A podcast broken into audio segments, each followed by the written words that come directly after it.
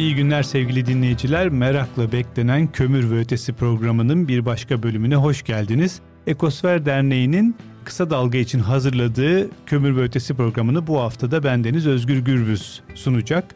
Bu hafta kömür ve ötesinin yine ötesi kısmına bakacağız ve gıda sorununu ele almaya çalışacağız.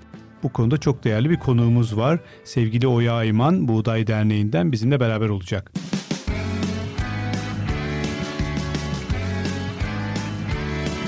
Kulağınız bizde olsun. Kısa Dalga Podcast. Gıda meselesine girmeden önce yine her zaman olduğu gibi dünyaya ve Türkiye'ye uzanalım. Haberlere bakalım neler oluyor iklim camiasında, iklimi ilgilendiren haberler nelerdir diye. Bu sefer sizi Balıkesir'in Bandırma ilçesine götüreceğiz. Orada meralarla ilgili bir sorun var.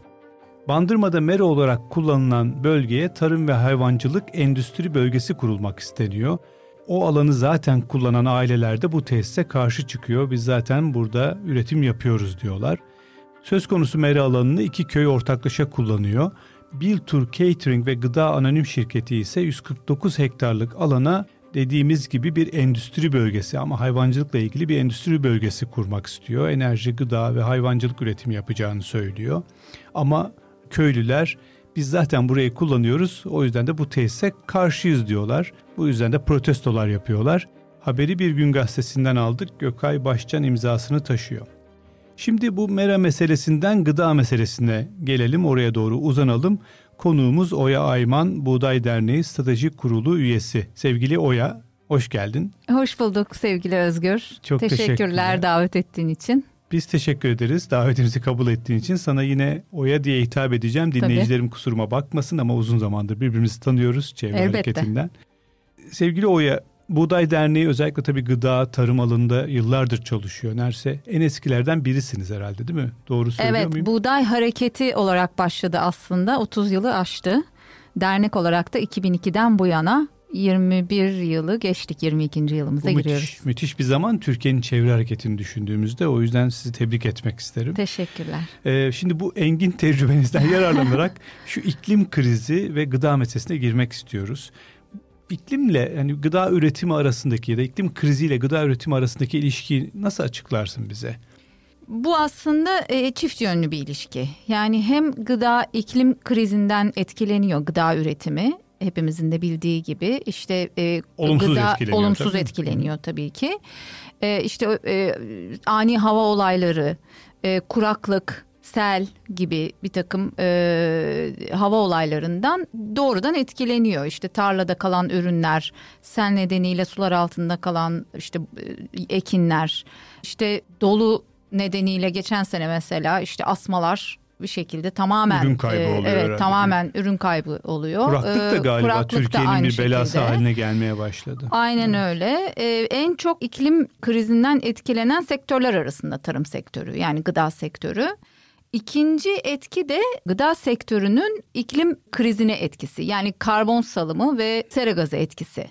Bu da daha çok özellikle e, gıda sisteminde aslında hem lojistik maliyetler yani taşımadan kaynaklı maliyetler, karbon salımı işte bu ulaşımdan kaynaklı karbon salımından e, Açalım ötürü. biraz zaten ulaşım ee, araçları petrol, kömür, gaz dediğimiz fosil yakıtlardan özellikle petrolü kullanıyor. Evet. E, petrol evet. kullandıkça da evet. karbondioksit. Yani Arjantin'den gelen bir kocaman tohum gemisi ya da bir buğday gemisi, Ukrayna'dan gelen bir buğday gemisi e, çok ciddi mazot e, tüketiyor ve bu da çok ciddi karbon salımı ya da işte e, Şili'den gelen bir elmayı yiyorsanız aslında siz de o karbon salımına bir şekilde katkıda bulunmuş oluyorsunuz onu satın alarak. Dünyanın bir ucundan bir Aynen elma öyle. getirip. Aynen yani... öyle. Ne yazık ki biliyorsun gıda ihracatı, gıda ithalatı çok ciddi artık bütün dünyada bütün ülkelerin girift e, ilişki kurduğu bir ithalat rejimi ve ita- ihracat rejimi var ve gıda sektöründe ulaşım kaynaklı karbon salımı çok ciddi bir etken iklim krizinin nedenlerinden bir tanesi. İkinci nedenlerden bir tanesi de senin de bildiğin gibi gübre üretimi.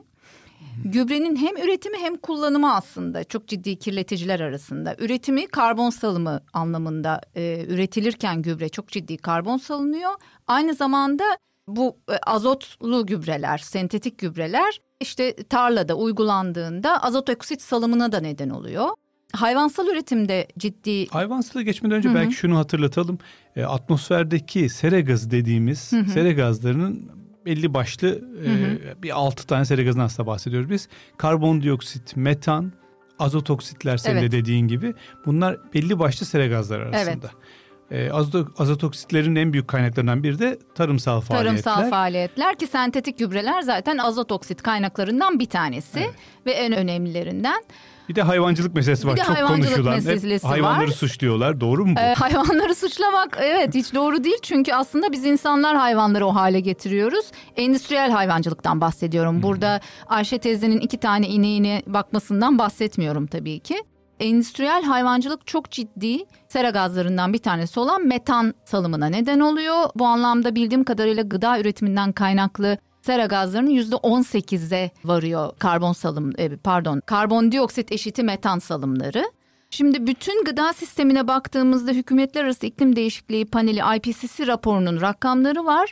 Mevcut gıda sisteminin toplam sera gazı emisyonlarındaki sorumluluğu yüzde 21 ile 37 arasında değişiyor. Farklı farklı araştırmalar var Doğru. ama bu aralıkta Biz değişiyor. neredeyse dörtte birinin aslında tarım kaynaklı olduğunu söyleyebiliriz. Yani çok güzel özetledin. Aslında bir taraftan iklim krizi büyüdükçe Evet. tarımsal üretim yani bütün hayatımızda aslında borçlu olduğumuz o gıda üretimi tehlike altında. Evet, Bir evet. böyle bir tehlike var. Yani iklim krizini durdurmalıyız yoksa gıda bulmakta zorlanacağız. Evet.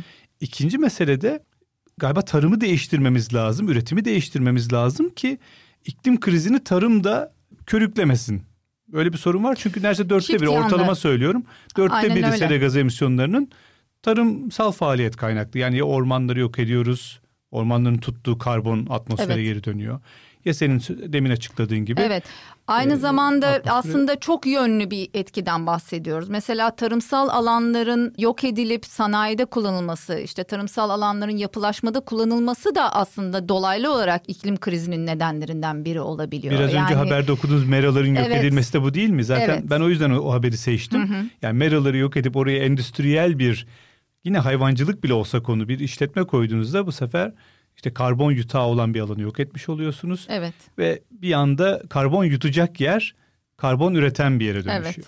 Yani çok ne yapmamız enteresan. lazım o zaman? Nasıl değiştireceğiz tarımı, tar- üretimi? Onu konuşalım mı biraz istersen? Ee, tabii tabii konuşalım. Şimdi aslında sorunu ortaya koymak bir şekilde çözümü de gösteriyor. Yani eğer bizim karşımızda e, burada pestisitlerden de söz etmek lazım. Biz hep sentetik gübrelerden söz ettik ama az da olsa pestisitlerin pestisit kullanımının ve üretiminin de sera gazına etkisi var. Pestisit Ee, dediğimiz ilaç mı tarım diyelim mi? zehirleri Tarım- diyebiliyoruz. Evet. Siz Evet, ilaç demiyorsunuz demiyoruz, zehir diyoruz. Çünkü ilaç Tamam. aslında tedavi etmek amacıyla kullanılan bir şeydir. Ee, onarır ama bunlar ilaç değil zehir. Bunlar Müthiş, müthiş. onarmıyorlar. Bu çok önemli. Dil ne Evet. kadar önemli bir şey. Bize öyle mesela biz bahsediyoruz işte nükleer enerji yatırımı diyorlar. Yani Evet. Yatırım olabilir mi? Bu kadar Evet. insanların hayatını Evet. tehlikeye atan bir şey. Evet. Çok harika bir nokta. Pardon. Evet. Böldüm ama önemli bir e, dil, Şimdi- dil dil konusunda önemli bir meseleydi. Kesinlikle terminoloji çok önemli. Şimdi bütün gıda krizini iklim krizinden çok fazla ayırmamak gerekiyor aslında. Yani gıda krizine baktığımızda yani sorunu doğru ortaya koyalım ki çözümleri de bir şekilde arkasına. Çünkü onları yapmadığımız zaman ve yerine alternatiflerini koyduğumuz zaman zaten çözüm de ortada. Birazdan alternatiflerinden bahsedeceğim kısaca ama ilk önce biraz sorunun nereden kaynaklandığını söylemek istiyorum ki iklim krizi gibi gıda krizi de bizim yaşam tarzımızdan ve yaşam alışkanlıklarımızdan, üretim ve tüketim biçimlerimizden kaynaklanıyor. Çok temelde bu. Aynı şekilde iklim krizine nasıl insan faaliyetleri neden oluyorsa gıda krizine de aynı şekilde insan faaliyetleri neden oluyor. Nedir?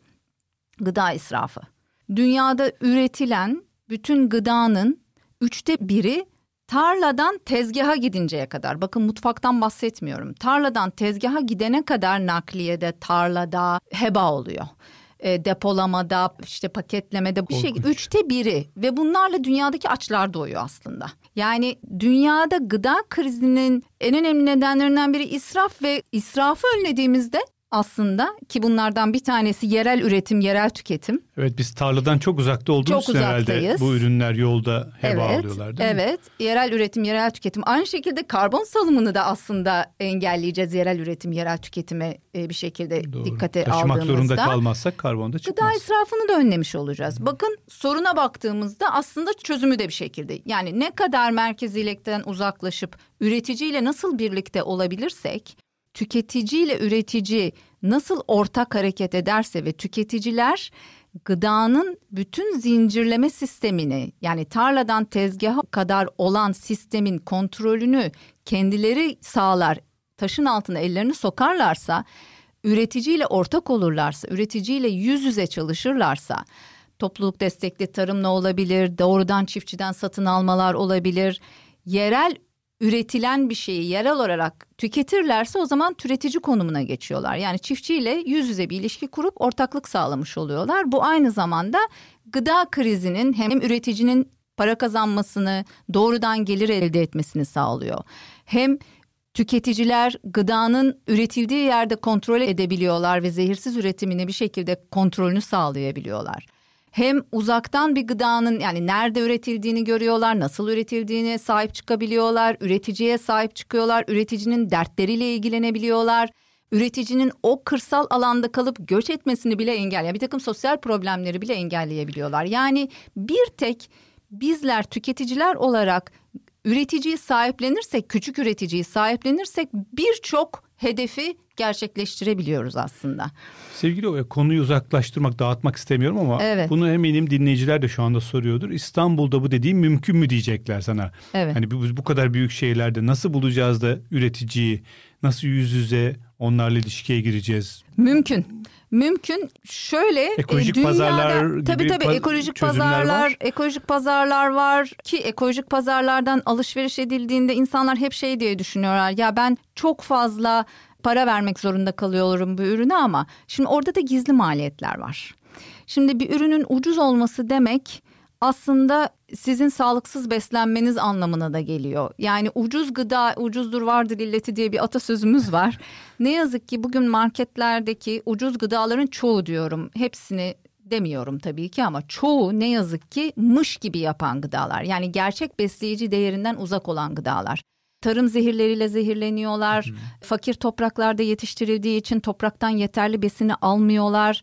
E, yapılan araştırmalar eski tohumlarla üretilen gıdalar yerine bu hibrit tohumlarla üretilen gıdaların besleyici değerinin çok çok düştüğünü bir şekilde gösteriyor. E, işte bütün bu vitamin hapları, mineraller, e, dışarıdan beslenmeler çünkü yeterli besin alamıyoruz ki yediğimiz gıdalardan. Kent tarımı dedin. Oradaki e, şeyi sorunu Peki, cevaplamak evet. istiyorum. Dünya genelinde 800 milyon insan kent tarımı ile ilgileniyor bugün. Ve dünya gıda ihtiyacının %15'ini kentsel tarım alanları karşılıyor. Biz bunun farkında Ee, değiliz Ve bunun ama. farkında değiliz. Yani bizim bostanlarımız var kentlerde. Mahalle bostanlarıyla, küçücük mahalle bahçeleriyle çok rahat kentsel alanda tabii ki bütün kentin gıdasını kentlerde yetiştirmekten bahsetmiyorum ama İstanbul gibi ya da Bursa gibi ya da Ankara gibi İzmir gibi kentlerin çevrelerinde tarımsal alanları eğer koruyabilirsek ve oradaki çiftçiyi destekleyebilirsek inan bana kentleri oralardan beslemek mümkün. O zaman Antalya'dan domates de getirmek zorunda kalmazsınız ya da mevsiminde gıda yemek de gerekiyor. Evet.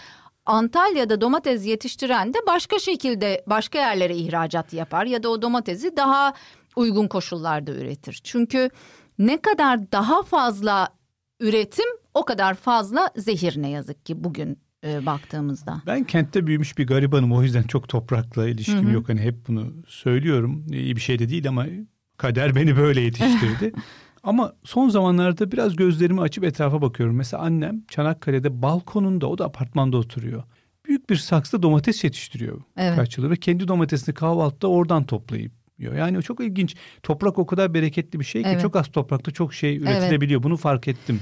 Yani elbette belki şunu da söylemeliyiz. Ya 16 milyonluk 18 milyonluk şehirler de kurmamalıyız herhalde. Böyle bir yanlış şey Orada da öyle bir sakatlık var tabii o ki. bir yanlışa Tabii gir- ki. girip hani Tabii biz ki. o kadar kötü yaptığımız işlere çözüm üretmeye çalışıyoruz. Evet. Galiba onu da değiştirebiliriz ama sen öyle bir şey söylüyorsun ki şu haliyle bile çözümlerin mümkün olduğundan Ben bahsediyorsun. şöyle bir şey... Bunun da bir iklime de bir faydası olacağını başta Mutlaka, açıkladık. Mutlaka. Yani transferinden, gıda transferinden, tarım zehri kullanmamaktan. Evet. e, Evet. Bir sürü açıdan iklime de faydası Evet. dokunacak. Peki bir soruyla istersen sen devam et. Hep şu soruluyor. Gıda krizi deyince yani gıda bulamamak mı sorun yoksa sağlıklı gıda bulamamak mı sorun? Hangisi gıda krizi? İkisi de. İkisi de sorun. Yani hem gıdaya erişememek sorun. Dünyanın pek çok yerinde insanlar gıdaya erişme konusunda işte savaşlar, çatışmalar, iklim göçleri bunların hepsi gıdaya erişimde soruna neden oluyor. İkincisi gıda enflasyonu çok yüksek. Ne yazık ki insanlar pahalılık nedeniyle gıdaya erişemiyorlar. Yeterli gıdaya ulaşamıyorlar. Yetersiz beslenme sorunlarıyla karşı karşıya kalıyorlar. Üçüncüsü evet sağlıksız beslenmeye neden oluyor. Çünkü topraktan yeterli besini alamıyor. Topraklarımız fakirleşiyor giderek. Topraklarımızın fakirleşme nedenlerinden biri de bu tarım zehirleri, sentetik gübreler ve kimyasallar ve toprağın yorulması. Eskiden topraklar nadasa bırakılırdı. Artık topraklar nadasa bırakılmıyor. Monokültür dediğimiz tek tip üretimle gıda yetiştiriliyor. Hektarlarca domates, hektarlarca buğday, hektarlarca ayçiçeği yetiştiriliyor ve sürekli oraya mısır, sürekli oraya ayçiçeği ektiğinizde artık o toprak verim vermemeye ya da yeterli besini vermemeye başlar. O toprağı dinlendirmeniz. İşte bir yerinde ayçiçeği yetiştiriyorsanız öbür tarafında ya da öbür yıl baklagil yetiştiriyor olmanız lazım. Yani münavebeli tarım dediğimiz eskiden böyle yapılırdı tarım. Topraklarımız fakirleştiğinde ne oluyor? Toprakların iyileştirilmesi gerekiyor. Bakın orada da çözüm var. Topraklar fakirleşiyor. Ne yapacağız? O zaman topraklarımızı iyileştirmemiz, onarmamız gerekiyor. Bunun yöntemleri var. Bugün dünyada yapılan araştırmaya göre bir e, araştırma kuruluşu FIBIL, Research Institute for Organic Agriculture, herkesin merak ettiği bir konuda inceledi. Şu soru sorulur. Tüm tarım alanlarında organik üretimi geçilse 2050'de sonuç ne olacak? Dünyayı besler mi? Evet, pek çok araştırma kuruluşunun işbirliğiyle gerçekleşen incelemeye göre dünya nüfusunun beslenebilmesi için bakın bütün dünyadan, Bütün dünyadan bahsediyorum. bahsediyor. Mevcut tarım arazilerinin sadece yüzde altmışında agroekolojik üretime geçilmesi yeterli. Yüzde altmış. Tamamen kendine yeterli üretimden, toprakların onarımından, suyun doğru kullanılmasından, zehirsiz tarımdan bahsediyorum. Ve yeterli beslenecek Ve insanlar. bunu yaparsak biz hem iklim Sadece krizine bir karar. Bir karar. Evet, iklim krizine gıdanın etkisini azaltmış olacağız. İnsanların daha sağlıklı gıdaya erişimini sağlamış olacağız ve daha ucuza da diyebilir miyiz? Daha Tabii az ki maliyete. diyebiliriz çünkü yerel üretim, yerel tüketimle insanlar komşularından ya da e, birkaç adım ötedeki pazardan yeterli ve sağlıklı besine ulaşabilecekler. Lojistik maliyet ödemeyecekler. Aracı için gıdanın maliyetinin %75'i aracılar. Bundan ortaya kalkacak. Peki Evet. Oya son sorum ama kısa bir yanıt istiyorum. Tabii. Bütün bunları yapmamızın öndeki engel nedir? Yani neden yapamıyoruz? Rakamlar bunu söylüyor söylüyorken yüzde altmış bile yetecekken. Nedir bizi durduran güç? Ee, sistem. Yani koca bir gıda sistemi ve bundan bu sistemden para kazanan pek çok şirket var ve politikalar, hatalı politikalar. Yani politikaların değişmesi gerekiyor. Karar vericilerin bir an önce agroekolojik üretim konusunda bir dönüşüme gitmesi gerekiyor. Şirketlerin özellikle kendi karlarından çok artık gezegenin karını düşünmeleri gerekiyor. Çünkü gezegenin karını düşünmezlerse kendi karları da kalmayacak. O anlamda aslında topyekün bir değişime ihtiyaç var ve tüketicilere de bu anlamda birey olarak bizlere de çok görev düşüyor. Ben ne yapabilirim ki demekten bir adım öteye geçip seçimlerimizde agroekolojik üretimi destekleyecek seçimler yapmalıyız. Böyle politikaları desteklemeliyiz. Karar vericilerle ortak çalışmalıyız. Kararlara katılacak şekilde davranmalıyız. Ve e, bu konuda çalışan araştırma kuruluşları, akademisyenler, sivil toplum kuruluşlarını desteklemeliyiz. Yapabileceğimiz çok şey var. Sevgili Oya Erman çok teşekkür ederim. Çok kısa bir sürede bence harika bir yere geldik. Ee, programa katıldığın için Ben teşekkür tekrar teşekkür ederim. ediyorum. Teşekkürler. Evet, Buğday Derneği'nden Oya Ayman'la birlikteydik. Şimdi rakamlarla kömür bölümümüzle programımıza devam ediyoruz. Türkiye Avrupa'da kömürden elektrik üretimini terk edeceğini açıklamayan 5 ülkeden biri. Bosna Hersek, Kosova, Polonya, Sırbistan ve Türkiye kömürlü termik santrallerini ne zaman kapatacağını henüz açıklamadı. Ekosfer Derneği bu konuda bir imza kampanyası düzenliyor. Tarihver.org adresinden kampanya hakkında detaylı bilgi alabilirsiniz. Bir Kömür ve Ötesi programının daha sonuna geldik. Bizleri dinlediğiniz için çok teşekkürler. Haftaya yeniden buluşmak üzere.